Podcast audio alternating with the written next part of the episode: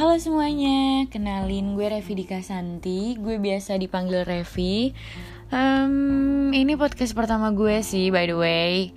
Gue belum pernah sama sekali nyobain bikin podcast But I'll try my best And here I am.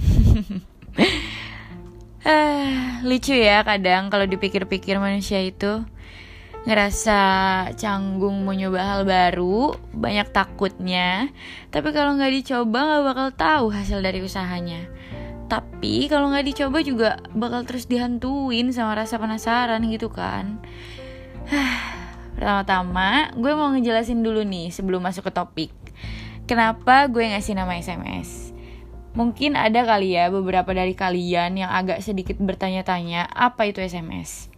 Jadi, SMS ini kepanjangan dari semangat melawan susah. Cia, gaya banget ya gue, kayak hidupnya bener aja. Ya, jadi bisa dibilang gue bakal bikin podcast yang kurang lebih akan menjurus ke pengalaman dan perjuangan kali ya. Karena kan di sini gue membahas tentang melawan susah kan. Ya kayak melawan susahnya mager, melawan susahnya buat terus semangat gitu maksud gue. Tapi untuk saat ini gue akan mencerit menceritakan pengalaman gue atau bisa dibilang usaha gue atau cara gue menyemangati diri sendiri untuk melawan rasa males dan susah yang selama pandemik ini cukup sulit untuk dilawan menurut gue um, gue decided buat bikin ini karena mungkin cukup banyak kali ya yang merasa nih seperti gue. Kayak ya nih gue susah banget ngebangkitin semangat di rumah aja tuh. Malah jadi bikin males atau bikin gamut dan jadi makin mager ya kan? Ya gak sih apa cuman gue doang yang kayak gitu ya? Ya gue sih melihat kondisi beberapa beberapa akhir-akhir ini gitu selama pandemik sih gue merasa kayak orang-orang tuh jadi sedikit apa ya sedikit berkurang gitu semangatnya sedikit uh, kehilangan interest sama sesuatu yang biasanya mereka kerjakan sebelum ada corona ini gitu. Dan oh iya sebelum masuk ke topik by the way gue lupa mau nanya kabar dari kalian jadi kalian apa kabar nih semuanya? Semoga kalian selalu dalam keadaan baik ya. Jiwa dan raganya jangan lupa agar tetap bisa beraktivitas Sampai masa pandemik ini selesai. Emang ya agak berat ya masa pandemik ini. Gue merasakan juga gitu. Gue sebagai anak kuliah yang Ya yang bisa dibilang belum berpendapatan atau berpenghasilan tetap gitu ya. Jadi gue sedikit merasakan uh, kesedihan gitu di dalam apa situasi seperti ini gitu. Ya uh, gue merasa juga nggak cuman gue gitu yang seperti itu nggak cuman anak kuliah tapi gue melihat adik gue juga yang masih SMP gitu. Gue ngelihat dia kasihan banget gitu kan. Uh, udah kuliah udah sekolahnya di rumah tugasnya di mana-mana. Malah kadang gue melihat tugas dia tuh lebih banyak gitu daripada tugas gue dan gue setiap hari gitu suka denger dia ngeluh kayak uh, dia nggak nggak bisa saving money karena juga uangnya juga terbatas. Meskipun di sini uh, posisinya gue dan adik gue masih dapat uang bulanan sih dari nyokap bokap. Cuman uh, gimana ya? Percuma aja gitu karena menurut gue di masa pandemi seperti ini tuh malah hasrat untuk ingin mengecek-ngecek online shop tuh malah lebih banyak gitu. Jadi kayak ya meskipun kita, meskipun gue sama adek gue dikasih uang bulanan pun juga tetap aja gitu uh, nih mata sama tangan gitu kan nggak bisa berhenti gerak nih buat buka online shop gitu malah makin boros menurut gue. Jadi emang agak susah sih buat saving money karena gini uh, selama gue selama sebelum corona ini gue merasa hidup gue itu lebih teratur gitu. Kayak mulai dari makan mulai dari gue selalu on time ngerjain tugas dan apa ya dan juga belanja juga nggak terlalu sering gitu jadinya. Karena karena kan pulang kuliah gue masuk kuliah aja gue siang pulang kuliah gue malam jam 6 sampai rumah udah ngerjain tugas udah tinggal capek-capeknya gitu. Jadi kayak udah nggak sempet buka-buka online shop online shop atau kayak e-commerce e-commerce gitu kan. Jadi gue tuh lebih merasa kayak kalau misalkan kita atau gue gitu masuk kuliah ke kampus datang ke kampus tuh malah lebih hemat sih menurut gue. Cuman paling kayak uang transportnya aja kan yang keluar gitu dan makan juga kadang gue em, emang cara gue saving money kadang makan gue tuh bawa bekal gitu dari rumah. Jadi kayak lebih apa ya lebih hemat aja gitu dan lebih healthy lah ya. Karena karena gue kan ini uh, ada sakit lambung ada mah dan segala macem gitu kan. Jadi kayak kadang-kadang makan gue juga mesti dikontrol dan mesti makan yang gak sembarangan gitu. Jadi ya gitulah. Banyak banyak, banyak banget gitu menurut gue perubahan-perubahan yang terjadi uh, sebelum dan di keadaan seperti ini gitu. Ya jadi mulai gue mau mulai masuk ke topik nih. Jadi karena tadi gue bilang SMS itu uh, menjurus kepada pengalaman atau perjuangan gue atau ya sedikit singkat cerita lah ya. Jadi gue selama uh, pandemi pandemik ini itu gue juga sama gitu. Kayak ngerasa gue nggak punya semangat malah magernya tuh malah makin parah banget gitu kan. Kayak gue jadi sering banget rebahan gitu tapi gue rebahan tuh nggak ada benefitnya gitu. Gue gue sampai gue di titik yang di titik di mana gue rebahan tuh tulang gue tuh udah pada sakit banget gitu udah pada capek udah pada nggak pengen buat ngelakuin apa-apa gitu. Jadi tuh gimana ya? Karena kita di rumah aja kali ya. Jadi kayak kayak ngebayanginnya tuh capek mulu gitu badannya. Karena kan biasanya kan kayak beraktivitas di luar ke rumah emang cuman untuk istirahat gitu kan. Baru besok paginya kita aktivitas lagi. Jadi gue tuh uh, mungkin kali ya mungkin kali. Ada beberapa eh, dari kalian yang mungkin sama gitu mindsetnya sama gue. Jadi kalau di rumah tuh emang emang bawaannya tuh emang pengen tidur aja gitu. Karena biasanya di rumah pun emang tempat untuk uh, merefresh otak dan membaringkan badan gitu. Untuk mer ya ibaratnya recharge lah ya. Nge ngecharge apa baterai di tubuh lagi gitu. Biar tetap fit biar besok paginya bisa seperti biasanya menjalani aktivitas gitu kan Nah, um, jadi di sini gue mau menceritakan pengalaman gue. Karena di masa pandemi ini gue juga sama gitu merasakan yang namanya males, mager, jadi sering gak mood gitu kan, sering bete, sering emosi segala macam karena kita nggak diperbolehkan untuk melihat dunia luar gitu. Maksudnya di sini dunia luar tuh kayak ya kejalanan, kayak sekedar melihat kondisi uh, jalan seperti apa gitu kan. Itu kan kita kan nggak boleh terlalu sering ke rumah kan. Kecuali uh, ada hal-hal yang emang kita butuhkan untuk dibeli gitu kan. Nah uh, selama ini tuh kerjaan gue juga di rumah tidur mulu kan. Terus gue mulai berpikir kalau gue tidur mulu tuh uh, gue nggak bisa mendapatkan manfaat apa pun gitu. Bahkan tugas aja tuh jadi gue undur-undur padahal udah ada deadline-nya gitu. Yang biasanya tuh gue selalu kalau abis dikasih tugas gue selalu ngerjain gitu. Dan ini karena di rumah aja gue jadi agak sedikit menyepelekan gitu. Bukan ibaratnya bukan menyepelekan tugasnya ya tapi menyepelekan uh, ini cara gue mengerjakan gitu. Jadi gue berpikir kayak ah ya udahlah masih di rumah ini pasti kekejar lah deadline mah pasti kekumpul lah gitu kan meskipun mepet-mepet dan gak peduli gitu jadinya jawabannya bener atau salah gitu kan. Jadi kayak lebih banyak kan uh, sedikit bodoh amat sih ya gitu.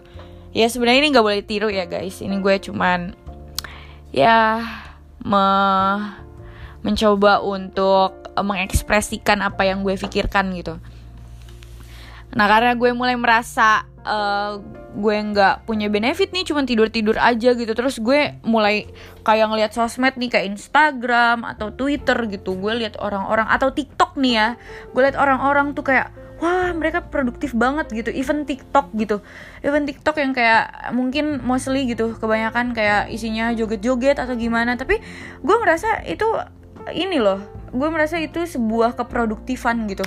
Karena kayak ya mereka bikin TikTok uh, di share terus bisa dilihat orang kan kayak kecuali akunnya nggak diprok nggak diprotek ya ini ya yang gue omongin tuh yang akun yang nggak diprotek kayak mereka bikin TikTok itu bisa di share terus bisa dilihat dengan strangers gitu kan yang bukan yang nggak kenal sama kita gitu. Ya menurut gue itu suatu yang produktif gitu yang cukup produktif karena uh, itu juga sebuah usaha gitu menurut gue. Itu sebuah usaha mereka untuk uh, melawan rasa malas mereka gitu melawan rasa mager mereka. Karena untuk joget-joget itu pun aja tuh kadang gue mikirnya tuh udah kayak aduh males banget deh gue joget-joget ngafalin gerakannya dulu udah gitu harus ngepasin sama lagunya gitu kan. Jadi gue gue mikir orang-orang yang bikin TikTok itu tuh cukup produktif loh. Dan karena gue sering banget ngeliat sosmed gitu uh, sebenarnya nggak sering banget sih. Kayak beberapa kali gue melihat sosmed uh, gue melihat di sana orang-orang pada produktif kayak di Instagram uh, all shop all shop gitu pada yang kayak lagi gencar-gencarnya gitu kan. Mereka kayak promosiin sana sini gitu. Terus gue juga melihat uh, di Twitter banyak yang bikin ya pokoknya is, apa sesuatu yang produktif lah gitu ya. Terus gue mikir kok gue gue masih begini-gini aja gitu. Sementara sebenarnya posisinya itu kita semua sama gitu. Maksud gue posisi kita semuanya tuh sama saat ini. Sama-sama uh, sama-sama kurang semangat mungkin. Sama-sama jadi sedikit males gitu kan. Tapi kenapa mereka mereka bisa produktif? Dan gue kayak tetap diem-diem aja gitu kan di kamar tidur dengerin lagu pusing sendiri gitu kan nggak tahu apa yang dipusingin gitu. Ya gue merasa kayak gue harus nggak harus sih maksudnya kayak gue ingin mencoba hal baru gitu. Dan menurut gue ini adalah suatu change gitu suatu kesempatan dan perubahan gitu yang mungkin aja ke depannya bisa lebih positif gitu menurut apa buat buat dampak di diri gue dan ke depannya gitu akhirnya gue coba lah uh, jadi pada suatu malam cia pada suatu malam gaya banget gue. Jadi pada suatu malam gue uh, sebelum tidur gue kan emang selalu memikirkan hal-hal yang penting gitu ya yang mungkin buat ke depannya juga gitu. Dan pada suatu malam nih sebelum gue tidur gue ceritanya lagi mikir gitu. Gue mikir gimana ya cara biar gue bisa produktif gitu kan. Biar gue nggak leyeh-leyeh mulu nih kayak gini nih gitu kan. Terus akhirnya gue nemu nih gue lagi uh, gue coba ngambil hp gue yang lagi di charge. Terus gue coba buka YouTube gitu. Gue lihat wah apa nge YouTube ya gitu. Gue mikir tuh kayak cuman sekelebet aja gitu sekilas gitu lah. Kayak ah tapi iya nggak sih gue nge YouTube gitu kan gue nggak tahu nih konten gue bakal kayak apa gitu kan. Kalau gue nge YouTube apa orang bakal ngeliat gue atau orang orang bakal suka nggak sih sama konten yang gue buat gitu kan. Gue pokoknya gue ada gue mungkin bisa dibilang sebagai kategori orang yang sangat memikirkan segala resiko gitu. Sampai kadang nih ya gue mikirin banyak resiko sampai kadang tuh gue malah bikin diri gue nggak maju gitu. Sampai gue waktu itu pernah akhirnya gue inget nih gue pernah baca bukunya Bob Sandino ya kalau nggak salah ya. Apa pokoknya yang pengusaha itulah ya.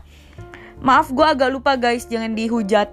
Jadi gue waktu itu pernah baca bukunya dia yang cover warna kuning itu.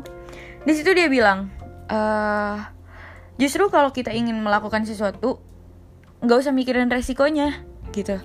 Jadi resiko itu pasti ada gitu. Resiko itu pasti uh, apa pun yang kita jalanin itu pasti ada. Dan di buku itu tuh ngasih tahu kalau misalkan justru uh, kalau kita pengen sukses kita nggak usah mikirin resikonya dulu gitu. Jadi kita akan kita akan memikirkan resiko itu ketika ya udah gitu. Jadi gimana ya? Jadi resiko itu kan pasti ada gitu. Jadi karena resiko karena kita udah tahu nih resiko pasti ada ya udah kita nggak usah nggak usah banyak mikir resikonya lagi kita pikir aja ke depan gitu. Akhirnya saat itu gue coba ngilangin pikiran-pikiran yang kayak apa apa orang bakal suka ya sama konten bla bla segala macam itu gue mulai mikirin mulai mengesampingkan lah ibaratnya mulai mengesampingkan resiko yang gue pikirin itu. Dan pada akhirnya besokannya gue mencoba untuk bikin YouTube gitu ini gue modal nekat karena di saat itu juga gue mikir oh iya gue ada kamera. Jadi cobalah ya gitu. Coba kali ya gue bikin YouTube. Akhirnya gue setting kamera gue gue dandan. Belum dandan sih maksudnya di sini konten per YouTube pertama gue uh, makeup makeupan gitu. Ya selayaknya cewek aja gitu ya guys. Mulai konten YouTube langsung bikinnya makeup makeupan gitu. Terus uh, gue bikin apa bikin konten tuh pertama kali makeup makeupan makeupin diri, diri sendiri. Dan bodohnya di situ gue udah pakai baju nude. Uh, rencananya sih temanya tema nude ya. Tapi kenyataannya pas gue dandan gue makeup sebenarnya gue tuh nggak bisa pakai eyeshadow. Jadi situ gue ngarang aja. Gue bilang gue bilang gue mau bikin gue mau bikin apa tema nude tapi pas gue pakai eyeshadow tuh malah kayak kayak bukan tema nude gitu guys. Kayak apa ya? Kayak lebih ke summer look kata temen gue. Terus gue kayak waduh gue kayaknya nggak cocok banget nih nge YouTube tapi gue kayak tapi gue terus gitu apa gue coba bikin konten lain ya? Oh ya terus akhirnya gue bikin konten kedua nih gue bikin konten pertama kali perdana gue bikin alis. Perta pertama kali perdana gue ngalis seumur hidup gue. Gue tuh cewek tapi gue nggak pernah yang namanya nyoba ngalis karena gue takut banget gitu. Alis gue tuh tebel banget gitu. Jadi gue mau mikirkan kayak aduh gue nggak mau lah uh, daripada nanti ke mana-mana gue ngalis terus gue malah diliatin orang karena alis gue nantinya malah jadi kayak sinchan atau jadi logo atau kayak logo Nike kan gak enak gitu ya. Lagi nge-mall gitu kan diliatin orang gara-gara alis kan gak lucu gitu guys. Terus habis itu akhirnya uh, gue coba bikin konten lagi. Besokannya gue bikin lagi nih gue ajak adik gue gitu kan. Nah ini nih gue udah lagi apa dalam proses edit editing video baru buat YouTube gue. Nah dari situ tuh uh, gambaran cara gue melawan semangat gue tuh dari situ. Jadi gini karena gue merasa gue sangat sangat tidak produktif gitu selama corona ini dan gue cuma nungguin uang bulanan yang sementara gue tuh uh, bisa dibilang shopaholic kali ya. Kayak yang shopping mulu lah gitu ya yang belanja mulu gitu yang nggak tahan gitu kalau ngeliat barang. Gue tuh tipikal orang yang seperti itu gitu. Dan sampai akhirnya gue di titik di mana gue nggak bisa gue nggak bisa harus gue nggak bisa gue begini mulu gue cuman rebahan. Tapi gue nggak nggak nggak memanfaatkan sekeliling gue gitu. Dan akhirnya gue mencoba yang YouTube itu karena gue mau karena gue inget gitu gue punya kamera jadi gue gue mau memanfaatkan sesuatu yang udah ada gitu di sekeliling gue. Gue ambil kamera akhirnya gue bikin YouTube itu kan. Ya lumayan ya alhamdulillah gitu respon dari teman-teman gue dari keliling lingkungan gue semuanya baik dari keluarga juga sangat baik gitu. Malah bahkan didukung banget. Ya sampai akhirnya perjuangan gue nggak situ aja sih. Maksudnya bukan perjuangan ya usaha gue nggak sampai situ aja.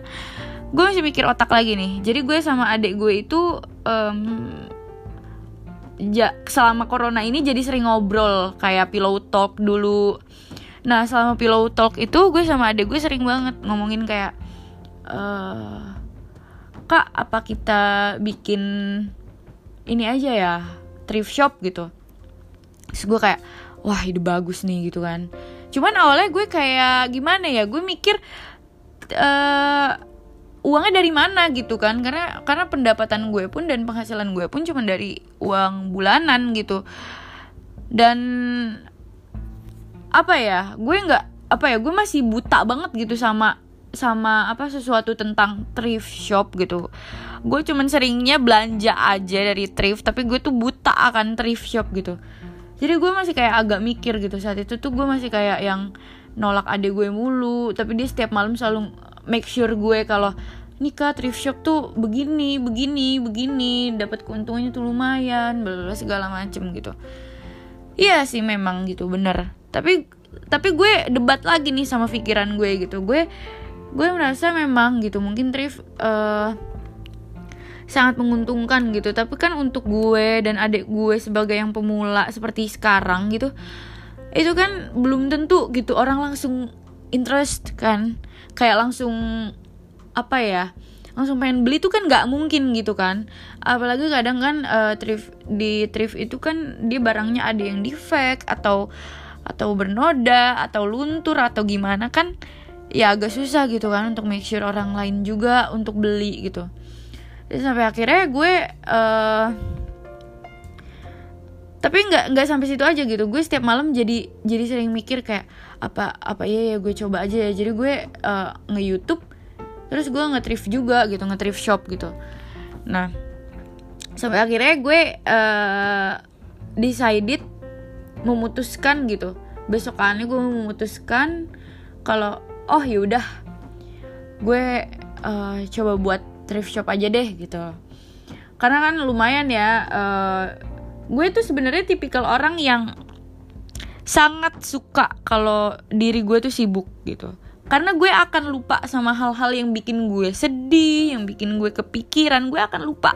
Gue bakalan lupa sama hal-hal seperti itu gitu ketika gue sibuk. Jadi gue sangat suka gitu kalau gue menyibukkan diri sendiri gitu sampai uh, gue capek atau gimana gitu. Gue tuh tipikal orang yang seperti itu gitu.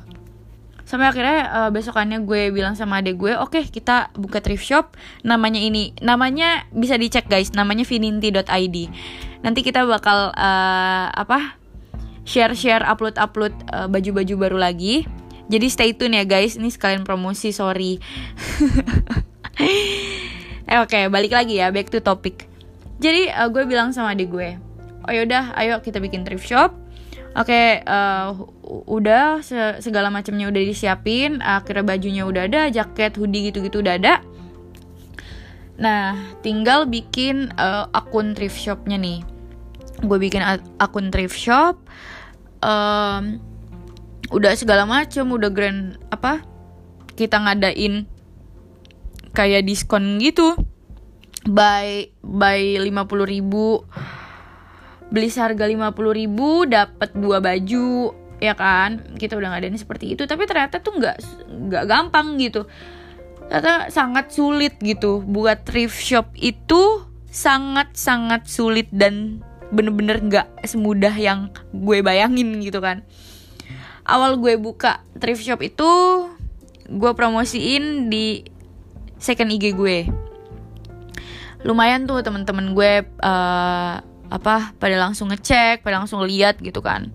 Udah tuh. Tapi itu sebelum gue upload uh, apa barang-barang yang mau gue jual ya kan. Udah nih.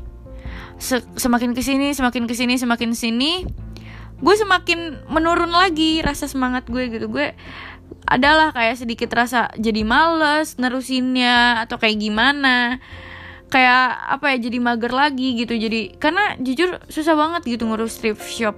Kita harus perhatiin detail uh, baju-bajunya yang udah kita pilih gitu kan. Apakah masih good quality good condition gitu kan.